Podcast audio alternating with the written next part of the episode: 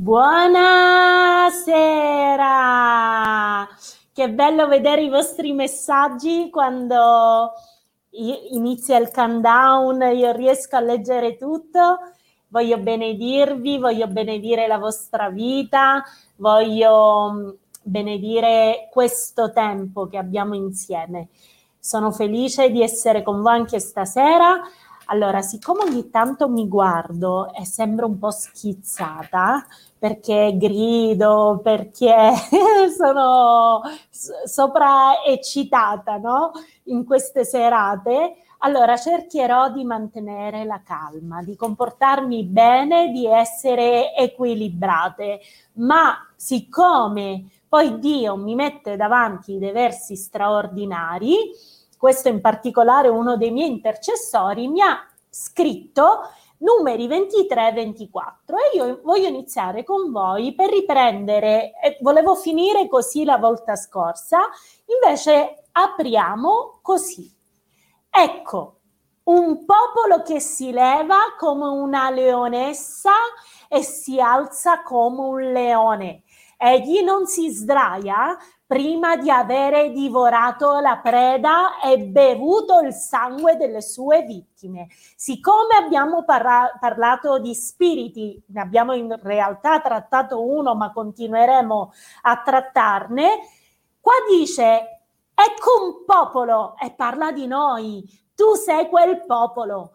Io sono quel popolo, facciamo parte di quel popolo glorioso che si alza come una leonessa, si alza come un leone. Cosa significa si alzano? Perché c'è un territorio da proteggere, si alzano perché forse hanno avvistato un nemico, egli non si sdraia, prima di avere divorato la preda e bevuto il sangue delle sue vittime. Significa io non lascio respiro, io non lascio più possibilità al nemico di avere vita, spazio e possibilità di ripresa nella mia vita, soprattutto nel mio territorio. Non si deve avvicinare nessuno. Bene, l'equilibrio è finito, era soltanto un inizio, ma voglio pregare insieme a voi, leonesse e leoni che si sono alzati per proteggere il territorio. Bene, quindi asciugatevi se avete ancora il sangue delle vittime, visto che avete bevuto il sangue di tutti quelli che avete ucciso, avete fatto uno sterminio e stasera insieme vogliamo benedire Dio. La Bibbia dice entrate nei suoi cortili con lode e noi nel nome di Gesù tutti insieme, tutti insieme, Signore, vogliamo benedirti, vogliamo benedire il tuo nome, dirti che sei glorioso, che sei grande, che sei super, sei il nostro papà, sei l'onnipotente, tu puoi tutto, tu sei l'onnisciente, tu vedi ogni cosa e sai ogni cosa. Grazie Signore perché sei onnipresente in questo momento, proprio in questo momento tu sei qui, tu sei a casa di mia sorella Monica, sei a casa di mia sorella Carmel, di Gabriella, di Dalila, di Vincenza, di Sheila, di Liliana, di Mariella. Grazie perché tu sei lì, perché tu sei qui, perché la tua presenza è ovunque. Ma noi ti chiediamo che stasera tu ti possa manifestare nella tua pienezza, Signore, col tuo carattere. Vogliamo rivelazione di chi sei e di chi siamo noi per tutte quelle che non hanno ricevuto e per tutti quanti non hanno ricevuto rivelazione del tuo amore nel nome di Gesù. Signore, io ti chiedo, togli il velo, togli il velo stasera e tutto quello che è stato appannato, quello che non si è visto in maniera miope, in, in maniera chiara, nel nome di Gesù, in questo momento riceviamo chiarezza, riceve chiarezza lì dov'è lì quella persona che non ha avuto rivelazione come padre perché ha subito dal padre. Nel nome di Gesù io dichiaro che stasera c'è un cambio. Stasera nel nome di Gesù riceve rivelazione dichiaralo, io ricevo rivelazione dell'amore paterno di Dio, ricevo rivelazione di Dio come Padre, non solo come Signore, come sovrano, come Dio, come Signore, come Salvatore, ma come il mio papino, il mio papà che si prende cura di me. Questo è quello che Dio stasera farà. Grazie papà, perché abbiamo fiducia in te, ci fidiamo di te nel nome di Gesù. Amen. E amen. Sento forte che tanti di voi, dico voi perché io ho ricevuto, posso dirlo, rivelazione di Dio come Padre dopo 21 anni di conversione, ci ho messo una vita, si può dire, ma finalmente ho compreso l'amore di Dio. Voglio condividervi brevemente una visione che ha avuto un intercessore e stamattina mi ha svegliata così e questa visione mi ha sconvolta perché è quanto mai attuale. Lei mi scrive, c'era Gesù al centro e una fila di persone che erano lì davanti. C'era chi entrava dentro di lui e veniva completamente trasformato come un leone o una leonessa. Poi c'era gente che veniva distratta da dei suoni esterni, come dei suoni di giocattolo che attirava fortemente la loro attenzione. E Dio mi diceva è come un'esca per catturare i pesci. Molti sono i chiamati, ma pochi entrano, pochi sono gli eletti. Attenzione, attenzione alle distrazioni, attenzione ai suoni che prendono il nostro orecchio e non ci permettono più di ascoltare la voce di, di Dio e di entrare a pieno in quello che Dio ha preparato per noi. I nostri occhi devono avere i paraocchi come i cavalli.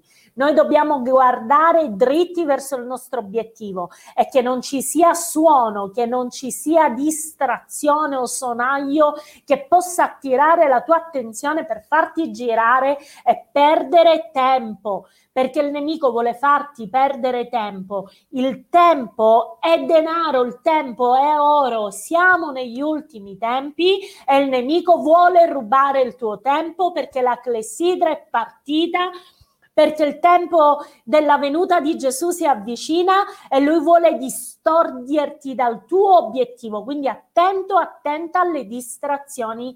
Da questo momento focalizza la tua attenzione, metti i paraocchi e sappi qual è il tuo compito, il tuo ruolo, il tuo proposito, il tuo piano e chi è il tuo Dio, ma soprattutto qual è la tua corsa e il traguardo che devi raggiungere. Ok. Detto questo, fase, frase eh, di rito, il titolo è Anche se non vedo, credo. E Dio mi ha portata a Giovanni 20 che non prendiamo insieme perché è una storia che conosciamo benissimo, che è la storia di Tommaso, detto Didimo. Cosa succede? Gesù resuscita, dopo l'ascensione appare ai suoi discepoli e si presenta a loro passando dalla porta e dichiarando pace e la shalom, ma Tommaso non era presente. Allora quando i discepoli raccontano, Tommaso dice, io se non metto il dito nelle mani e se non tocco il suo costato, se io non vedo, non credo. Io lo voglio vedere con i miei occhi, perché finché io non vedo, io non credo.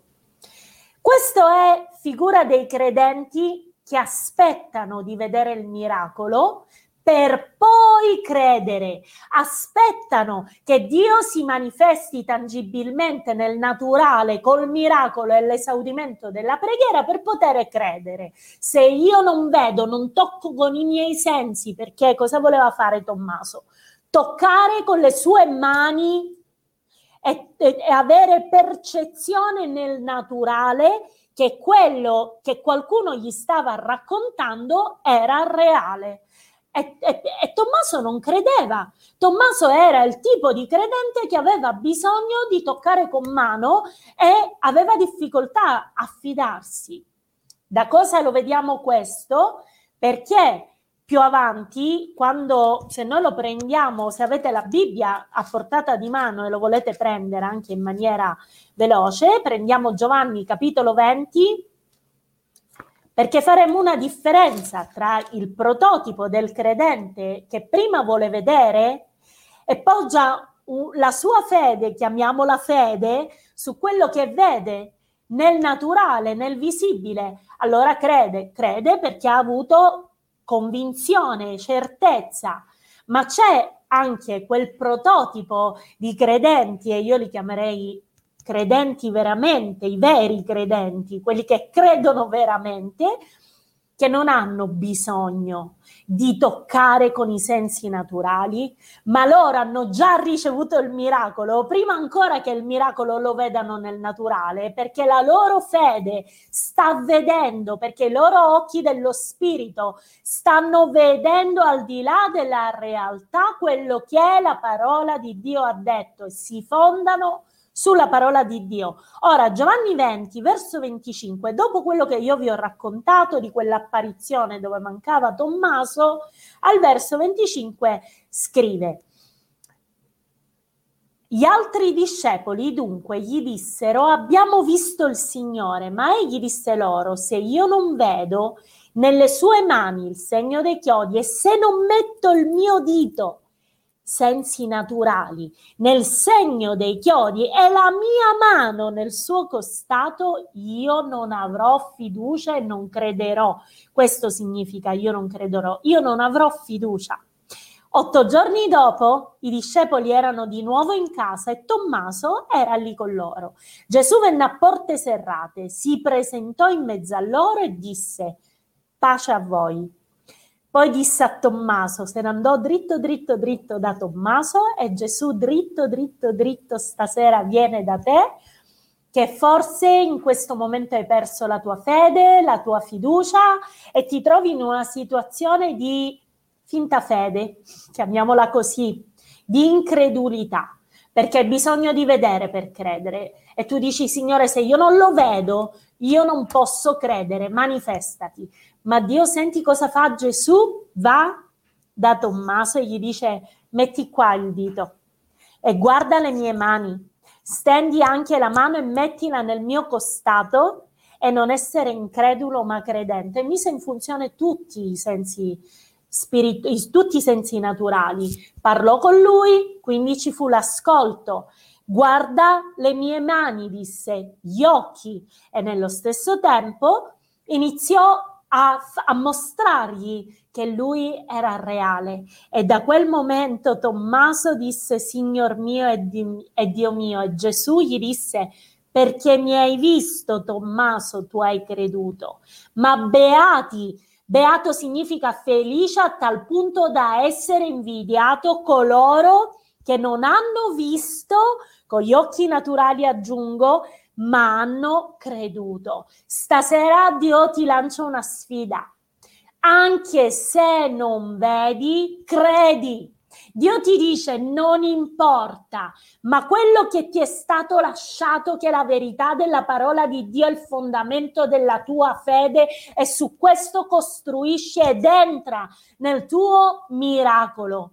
Ma ci fu una persona, una donna, che disse parafrasando, diciamo che comprendiamo da quello che successe che lei prima di uscire di casa disse anche se non vedo, anche se ancora sto così, io credo ed esco di casa per afferrare il mio miracolo. Prendiamo insieme Marco e facciamo questo percorso che questa volta mi ha scioccato più di tutti gli altri. Ascoltate, prendiamo Marco 5 al verso 21. Siete con me?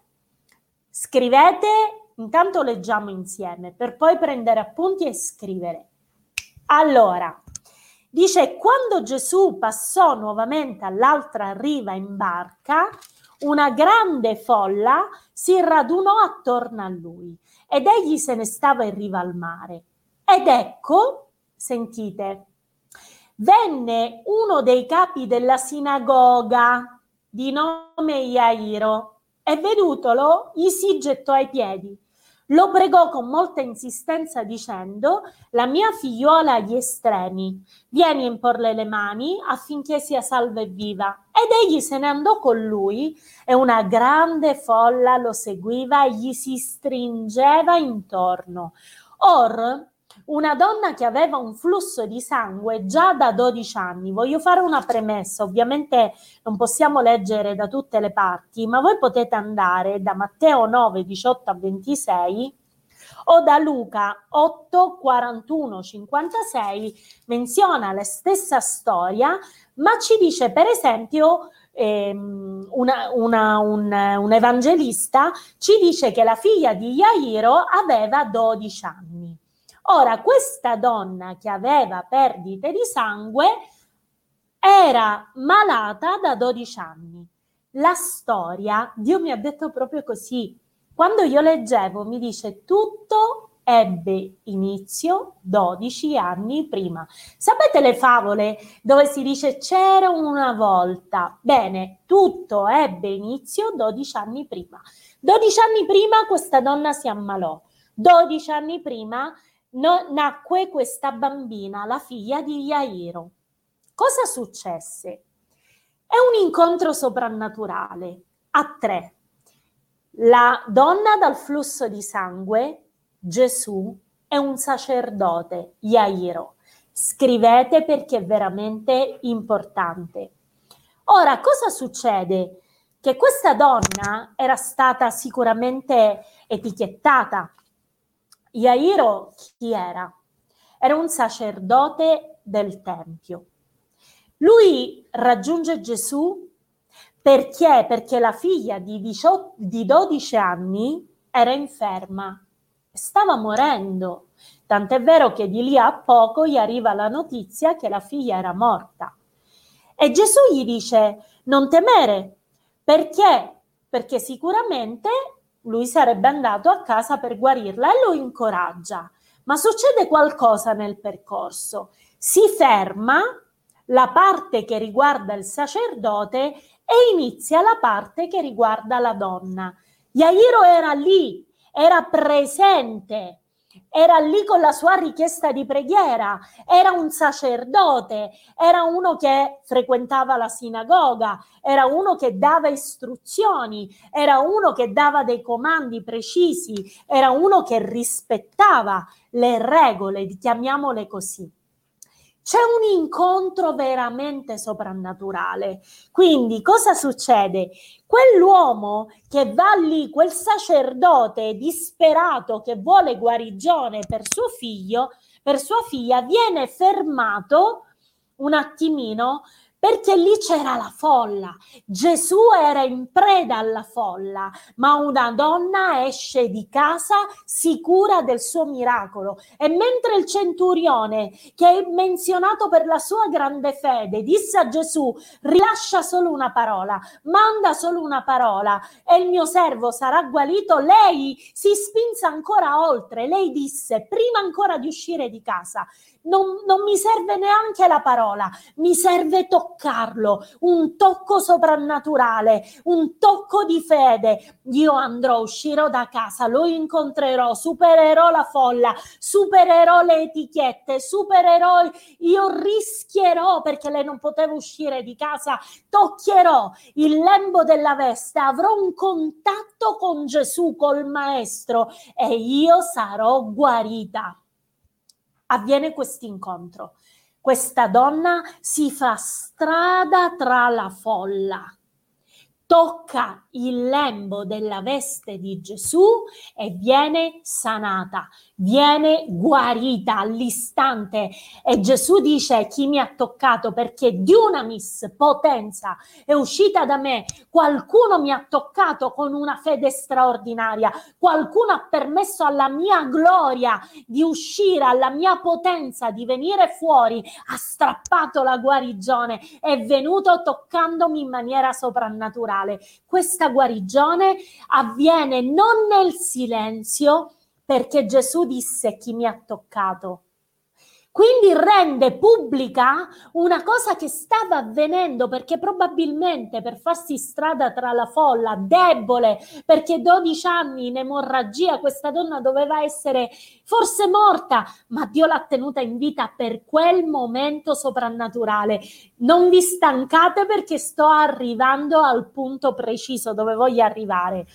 Infatti voglio seguire i miei appunti per bene. In questo capitolo c'è una vera e propria connessione, non tanto tra la donna e Gesù che noi conosciamo benissimo, ma voglio me- menzionare la connessione tra Iairo il sacerdote e la donna immonda, la donna dal flusso di sangue. Sentite, Gesù presenta Iairo alla donna. In quel momento in cui lui permette l'incontro, Gesù stava presentando Jairo alla donna per dargli un comunicato, per parlargli di una cosa fondamentale. Perché? Passarono 12 anni prima che tua figlia si ammalasse.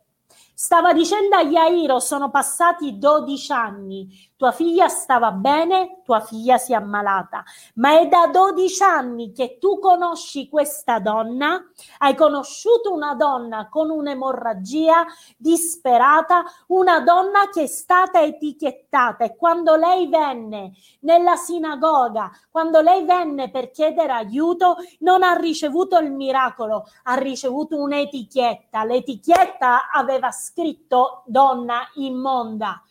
Sapete cosa succede per ora al reparto Covid? Mio marito mi racconta che tutto è sterile, tutto avviene nella stanza, ma quando un infetto, quando uno col virus esce dalla stanza, deve gridare infetto perché tutti si possano allontanare, possano proteggersi da quella persona e gridano infetto. Lo stesso modo avveniva per il lebroso. Questa donna aveva sicuramente chiesto aiuto e preghiera 12 anni prima, quando tutto è iniziato, quando l'emorragia è iniziata, Quel sacerdote probabilmente era lì e sicuramente ed era uno di quelli che disse tu sei immonda, da questo momento ti isolo, da questo momento tu non hai più relazione con nessuno, da questo momento io ti metto un'etichetta, da questo momento io dichiaro che tu non sei degna,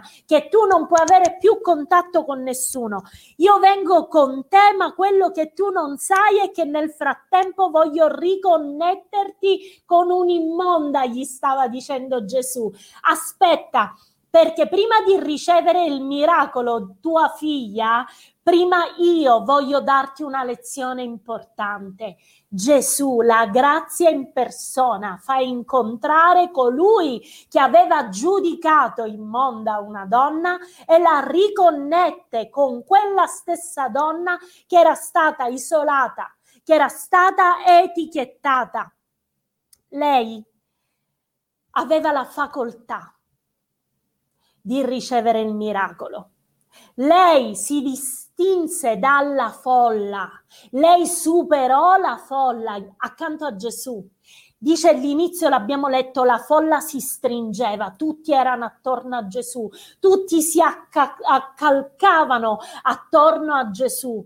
I discepoli erano lì, tu puoi fare parte dei discepoli, puoi, puoi fare parte della folla, ma una donna soltanto in quel momento toccò ed ebbe un contatto stretto con Gesù, con fede, una fede che attirò il miracolo, una fede che smosse qualcosa nella vita di Gesù, tanto da fare uscire potenza e dunamis Ora io stasera ti dico non fare parte più della folla, non ti accalcare, non andare lì e non fare quello che tutti fanno, distinguiti, cerca il contatto, cerca una presenza intima, cerca dunamis, cerca la potenza, permetti alla gloria di Dio di manifestarsi nella tua casa, di manifestarsi nella tua vita, quella gloria che trasforma ogni cosa. Non non importa cosa ti abbia, cosa abbiano detto gli uomini, non importa cosa come gli uomini ti abbiano giudicato, non importa l'etichetta che ti è stata messa addosso, perché gli uomini siamo, mi metto in mezzo a tutti, siamo bravi ad etichettare, a giudicare, a dire male di qualcuno per qualcosa che è successa, a mettere all'angolo le persone, ma Gesù è colui che ti riscopre, colui che ti dà vigore, colui che ti guarisce, colui che mostra la fede che c'è dentro di te, anche se l'uomo non ha mai compreso, nonostante gli errori del tuo passato. Ascolta, Gesù stava dicendo nella riconnessione tra il sacerdote e la donna, stava dicendo qualcosa, tu l'hai chiamata immonda, io la chiamo figlia. Tu l'hai chiamata squalificata, l'avevi squalificata, l'avevi tolta dal gioco. Dio l'aveva messa in gioco e l'uomo l'aveva tolta dal gioco. Io lo, tu l'hai squalificata io l'ho riposizionata. Tu l'hai messa in un angolo in un angolo sola mentre io la metto in un palcoscenico. Perché? Perché disse chi è stato, chi mi ha toccato con fede. Non è stato un tocco normale. Tutti mi toccano, ma lei mi tocca con fede. E mentre l'uomo l'aveva isolata in un angolo, Gesù la prende e la mette in un palcoscenico visibile a tutti per mostrare a tutti la fede di questa donna. L'immagine è ben chiara. La donna squalificata è l'uomo aggiungerei, viene riqualificato, la donna impura viene purificata. Il miracolo non era, non era iniziato in quel momento, ma per 12 anni questa donna senza forze, anemica, con dei valori del sangue bassissimi, con gli occhi cerchiati, sola,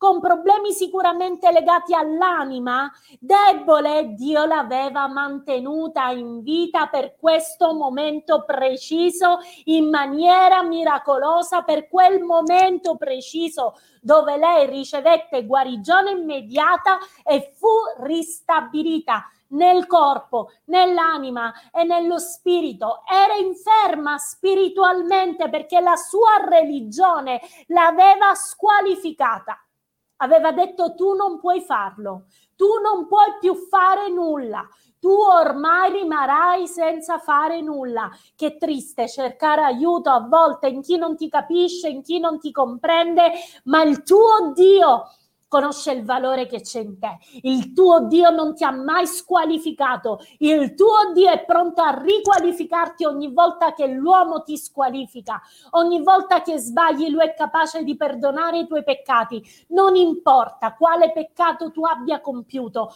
Non importa se sei stato lontano da Dio, sei stata lontana da Dio. Non importa se tu nel tempo hai detto non credo in Dio, oggi hai un'opportunità, dai la tua vita a Dio, dichiara in questo momento nella tua casa, nella tua stanza, nella tua malattia, nella tua infermità, nella tua disabilità, lì dove tu sei, dove l'uomo ti ha squalificata, anche nel peccato stesso, di Signore entra nel mio cuore. Gesù riconosco, riconosco che io sono una peccatrice, ma cambia la mia natura di peccato con la tua natura d'amore. Io ti ricevo nel mio cuore. Io voglio essere riqualificata per il tuo proposito. Nel nome di Gesù tu hai un proposito e nessun uomo può squalificarti, nessuna situazione, nessuna rottura può squalificarti perché Dio ti riqualifica ogni volta,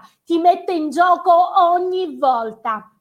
Ascolta mentalmente, spiritualmente, emozionalmente, neanche il suo potenziale marito o i figli per 12 anni potevano stare con lei. Noi non sappiamo, non parla della storia che precede questa donna, ma po- probabilmente era sposata, chissà, forse aveva figli, ma nessuno poteva accarezzarla, nessuno poteva stare con lei fisicamente, non poteva godere dell'intimità con suo marito, non poteva godere di momenti di intimità con i suoi figli perché era sola aveva vissuto la solitudine e io voglio parlare ad ogni donna o uomo che si sono sentiti soli, oppressi in uno stato di solitudine. C'è un incontro dove pu- tu puoi toccare Dio, tu puoi toccare Gesù stasera, puoi toccare il lembo della sua veste e puoi permettere alla sua pe- potenza di uscire da te per ripristinare tutto. Yairo era lì, vede tutto. Lei è quella che ha causato che la potenza salisse. Lei, la donna squalificata, ha causato una potenza straordinaria. Per 12 anni avevano in casa una donna capace di staccare e tirare fuori Dunamis da Gesù e l'avevano squalificata. Gesù sapeva chi l'aveva toccato ma voleva che tutti attorno sapessero chi era quella donna. Tutti dovevano sapere chi era quella donna, quella che avevano squalificato, quella che non avevano, che non, quella che non aveva valore, per la quale nessuno aveva creduto. Tutti l'avevano messa in un angolo di casa sola, catalogata ed etichettata. Insieme a lei c'era nel catalogo degli etichettati l'adultera, l'ubriacone, l'indemoniato, la mano secca, il paralitico, l'omosessuale. Non importa in quale situazione tu sei questa sera, tu che ti sei collegato, tu che stai ascoltando adesso non importa quanto rosso sia il tuo peccato, Gesù è capace di trasformarlo in un attimo, facendolo diventare bianco e rendendoti puro e pura come neve. Arrivano i messaggeri per informare Iairo che la figlia era morta. Gesù finisce questa riconnessione e Iairo ha imparato una grande lezione. Una lezione iniziata 12 anni prima, una lezione che si concludeva con Talita Kumi, fanciulla alzati, esci dal coma e ritorna in vita, esci dalla morte e ritorna in vita. C'è vita che prevale sulla morte, c'è guarigione e potenza c'è riqualifica, c'è tutto in questa storia, una storia tremenda dove Gesù riconnette, dove Gesù riqualifica, dove Gesù torna a dare valore ad una donna e insegna a un sacerdote cos'è l'amore di Dio. Wow! Una donna che ha visto prima di credere. E io voglio, che ha creduto, scusatemi, prima di vedere. E questa sera io voglio presentare una donna di questo tipo, una donna che sta credendo, che ha creduto fino in fondo e che nessuno la può smuovere dalla sua fede, da una condizione di fede lei è una donna della mia chiesa e io sono orgogliosa come mamma spirituale, come amica, sorella, come pastore di curarla, di starle accanto, di poter vivere con lei la guarigione, i successi, ma vedere come una donna riesce a essere determinata anche nel tempo. La donna al flusso di sangue aspettò, ma ricevette il suo miracolo. Io voglio presentare Katia stasera, Katia Perugini, una donna che sta credendo prima ancora di vedere al massimo il totale miracolo. Amen. Ora io chiudo la mia bocca Va bene. e parola, mi prendo la mia tisana. No, grazie Pastora, prendo e ricevo questa benedizione grande, la crediamo insieme, l'abbiamo creduta. Buonasera a tutti e a tutte. Inizio subito la mia storia eh, proprio dicendo dov'è Dio, dov'era Dio nella mia vita, dov'era Dio per me, intendo proprio dire quale posto avesse, perché io ero in una famiglia cristiana cattolica praticante, soprattutto io praticavo la chiesa, ma nella mia casa si praticavano anche le arti magiche, nella mia casa si praticavano tutte quelle che erano le stregonerie, si andava dai cartomanti e quant'altro. Nessuno mi aveva mai detto attenzione, attenzione, c'è un problema. Perché? Perché io non conoscevo la parola. Infatti, se leggiamo Osea 4:6, Il verso è il mio popolo perirà per mancanza di conoscenza e infatti nella mia famiglia ci sono stati grossi problemi e io li ho pagati per prima. Quindi io non conoscevo, ma ero una facitrice, io facevo, agivo, agivo nella, nel, nella totale proprio incoscienza di quello che poteva accadere. Tant'è vero che poi frequentando l'ISEF mi feci male alla schiena, molto male alla schiena, ebbe un, un, un incidente grave, venni operata e l'operazione andò male andò molto male, tanto che io non potevo camminare, trascinavo le gambe. Non ero paralizzata, ma quasi, perché le mie gambe proprio non mi seguivano. Papà parlò con il chirurgo che mi operò e, e questi mi mandò da un fisioterapista.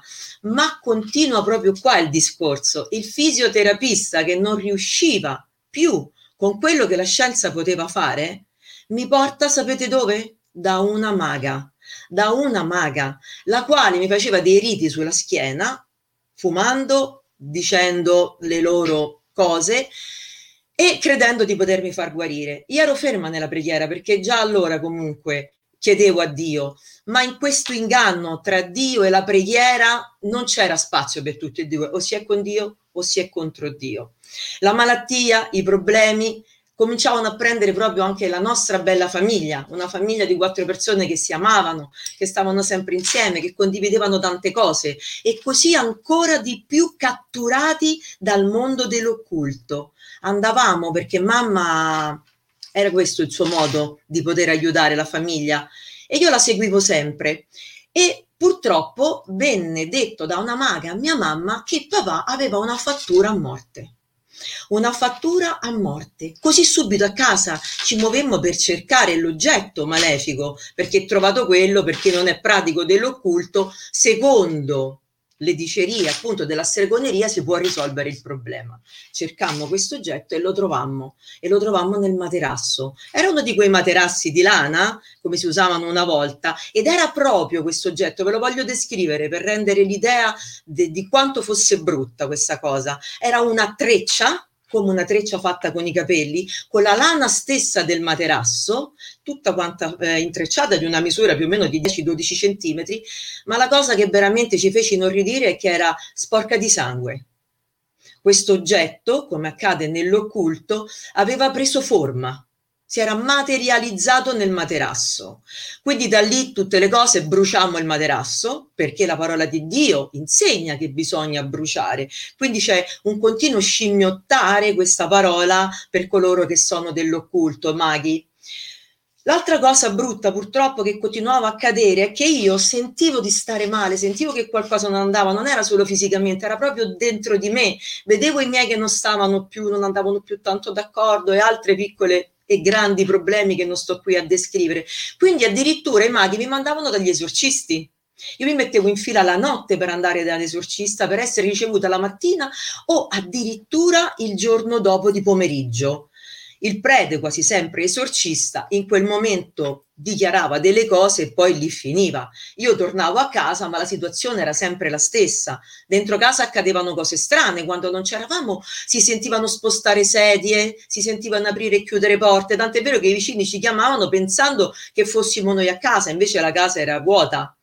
Poi l'ultima cosa fu mamma, sempre andando da, a interrogare una maga, che scoprì che c'era un'altra fattura a morte e qui mamma decise di volerla mandare indietro, si usa questo nel gergo della stregoneria. Io e mia sorella ci opponemmo. Allora addirittura la maga raccontò che questa fattura poteva essere data ad uno spirito il quale se ne faceva carico e la portava dove voleva. Ma il finale non fu proprio questo aspettato, insomma. Sopraggiungono per me grossi crisi di attacchi di panico terribili in cui mi paralizzavo completamente eh, problemi con l'alimentazione, problemi con la depressione. Quindi il mio fisico, la mia famiglia e tutti noi stavamo dando segnali che qualcosa non andasse. E io la sera mi chiudevo in preghiera e chiedevo sempre al Signore di potermi aiutare, perché capivo che c'era un limite su tutto questo ma mi addentrai sempre di più fino a diventare proprio una cartomante, cioè io leggevo i tarocchi, io sono diventata insegnante di Reiki e ora vorrei proprio elencarvi tutte le cose che ho fatto, quindi il Reiki, la cartomanzia, lo yoga, costruzioni di amuleti, la New Age, lo shatsu, le costellazioni familiari, l'omeopatia, l'ipnosi, la divinazione, agopuntura, channeling e fiori di Bach, pendolino e poi l'elenco potrebbe anche continuare. In tutto questo io terrei a dire che c'è l'inganno più grande, perché questo non è un gioco, è una situazione molto grave, perché anche andando a fare una semplice seduta di reghi, che è autoguarigione, in cui si impongono le mani, ma sappiamo che nessuno al di fuori di Gesù può guarire, e lì loro invece vendono, perché poi questi sono tutti i corsi che si pagano, vendono questo pacchetto per guarire, vendono il pacchetto della New Age come se fosse nulla, vendono lo yoga come ginnastica, vendono lo shatsu come massaggio. Non è così. Assolutamente non è così. Ma Dio che è di sopra e è tanto più grande, non mi ha mai abbandonata, perché entrando qui io vedevo tanta gente che usciva che piangeva, non c'era mai il sorriso, tutti uscivano peggiori di come quando erano entrati, di, di, loro erano in una depressione profonda, non c'erano mai riunioni in cui veramente c'era una parola, una buona novella. E durante l'iniziazione del Reiki, perché c'è una vera e propria iniziazione, io ero lì ad occhi chiusi e questa insegnante a un certo punto mi parlava davanti e ripeteva dei mantra, ripeteva delle cose. Io sentii poggiarmi proprio così, delle mani a pressione sulle spalle. Quando è finita l'iniziazione, l'ho guardata e ho chiesto se fosse stato qualcun altro ad entrare e poggiarmi le mani sulle spalle. La risposta, sapete, fu no. Allora domandai come può essere accaduto e lei mi disse è lo spirito di tuo papà che ti viene a trovare perché è contenta che lo fai. E lascio a voi i commenti le riflessioni. Quindi comunque ehm, io aspettavo il Signore, io aspettavo qualcosa che cambiasse totalmente. Avevo questa curiosità spirituale, avevo questo grande desiderio, rimanevo ferma nella preghiera, quindi tra il sacro e il profano. Continuavo su questo binario e la mia schiena peggiorava, peggiorava fino ad allettarmi completamente. Neanche la morfina agiva più, io avevo soltanto un pensiero nella testa e lo dico per tante persone che sicuramente ce l'hanno, la finestra. Non era per prendere aria, era per fare l'ultimo salto e non pensare più a niente, perché non sapevo proprio più cosa fare. Notte e giorno supina, leggevo le preghiere perché non sapevo pregare, quindi mi portavano dei libricini, leggevo le preghiere, chiedevo e poi facevo i tarocchi e questo continuava sempre di più a portarmi giù. Ma come vi ho detto, avevo fatto quei corsi e qui arriva il grande nostro Signore, il Papa buono. Avevo fatto quei corsi di cartomanzia ed avevamo un gruppo di amiche, comunque amiche, e proprio loro mi fanno una proposta un giorno. Sapete che cosa mi chiedono? Vuoi venire da un santone? Questo guarisce. Oh, ho detto io, un santone che guarisce, certo che vorrei venire ma non riuscii ad alzarmi da quel letto, non ce la facevo proprio. Così andò mia mamma, che esperta di tutto, andò con la foto e subito domandò al santone se io sarei mai guarita. E lui rispose sì, tua figlia guarisce. Poi mi invitò ad andare personalmente, così dovetti raccogliere tutte le forze, carica di farmaci, a braccio con le mie amiche, arrivai in questa casa, era una casa come una casa nostra, comune, con delle sedie sedute, delle sedie messe a cerchio, con questo uomo di colore che parlava una lingua strana e leggeva la Bibbia e con dei canti sotto. Ci eravamo ritrovate tutte cartomanti a un culto in casa e qui Dio veramente si è superato, sorprendente. Cioè nessuno può fermare il suo proposito, il progetto che ha sulla vita di ognuno. Eravamo tutte lì, che incantate tra l'altro da questo uomo alla fine io ancora non avevo capito di che cosa si trattasse, quindi mi avvicinai e domandai, ma eh, dico scusi, lei mi ha detto che io avrò prosperità, ma io vorrei solo guarire. E lui mi disse, la prosperità è molto di più e tu avrai guarigione, il Signore ti ha già guarita. Dopo venne proprio a casa e Dio, meraviglioso, permise che io potessi fare i culti in casa mia, perché tanto non potevo spostarmi. E quindi questa casa era piena di persone, abbiamo evangelizzato e da quel momento, da quel momento io ho conosciuto che cos'è la parola e ho conosciuto che cos'è la verità. E da quel momento tante cose sono cambiate nella mia casa, ma proprio tante, tante, tante. Eccomi qui, oggi servo il Signore, e tra l'altro, quando ho detto dei problemi, la finestra io la guardo solo per far entrare l'aria. La depressione non mi appartiene più. Le maledizioni familiari non ci sono più nella mia famiglia. Mia figlia è qua e io ero sterile, sterile dichiarata con ovuli vuoti, tanto che Antinori, Antinori lo scienziato proprio per curare eh, la sterilità delle donne e degli uomini, disse: Qui è successo qualcosa, è un miracolo, dobbiamo però capire come è successo. E si mise lì a studiare tutto quanto. Quindi Dio aveva organizzato ogni piccolo particolare, quelle mie piccole preghiere, quelle poche parole, quelle lacrime che scendevano in quei momenti in cui non potevo neanche voltarmi tra destra e sinistra, lui stava già attuando il suo piano meraviglioso. Ed eccomi qua oggi, infatti per questo sono così felice, mi vedete sorridere anche raccontando queste cose che sono cose pesanti, sono triste, perché nel momento in cui si vivono attanagliano totalmente la mente, ti annientano, non puoi pensare altro, non sei libera di agire e non sei libera di cambiare strada se non entra Dio, non si è liberi. Ma adesso, come ha detto la pastora prima, io sono certa che sta arrivando un altro grande miracolo nella mia vita. La mia schiena, è vero, ancora l'RX non ci dice che è guarita, ma io faccio molte più cose di prima, ma molte. Intanto sono in piedi, frequento la chiesa, accompagno mia figlia, fa- seguo gli studi, faccio la spesa e quindi questo è già un gran risultato, ma io aspetto quello ciò che lui ha detto, il miracolo creativo dal creatore. Lui ristabilirà totalmente la mia schiena, ma non solo la mia. Lui ristabilisce ogni cosa che noi chiediamo.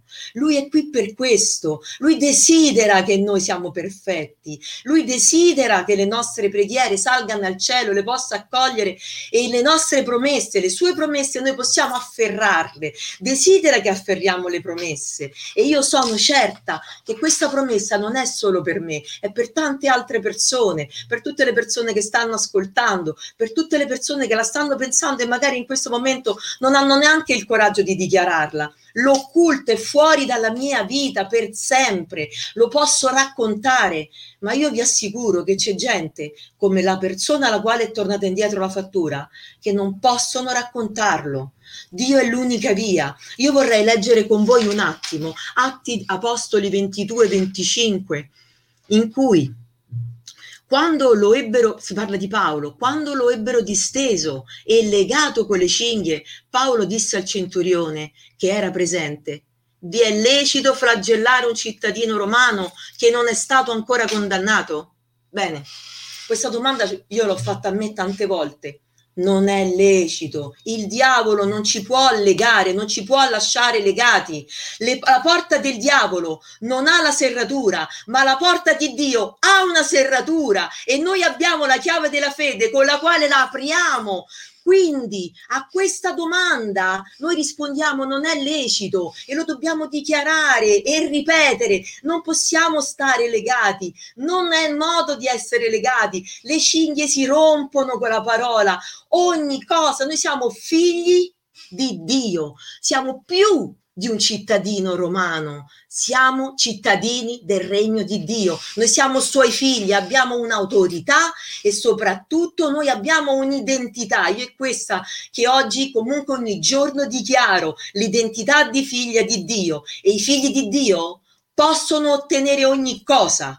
Bisogna utilizzare quella chiave. Le macchinazioni del diavolo non hanno potere, sono limitate, sono sempre le stesse. Dio le sventa. Noi dobbiamo dare voce a ciò che sentiamo dentro.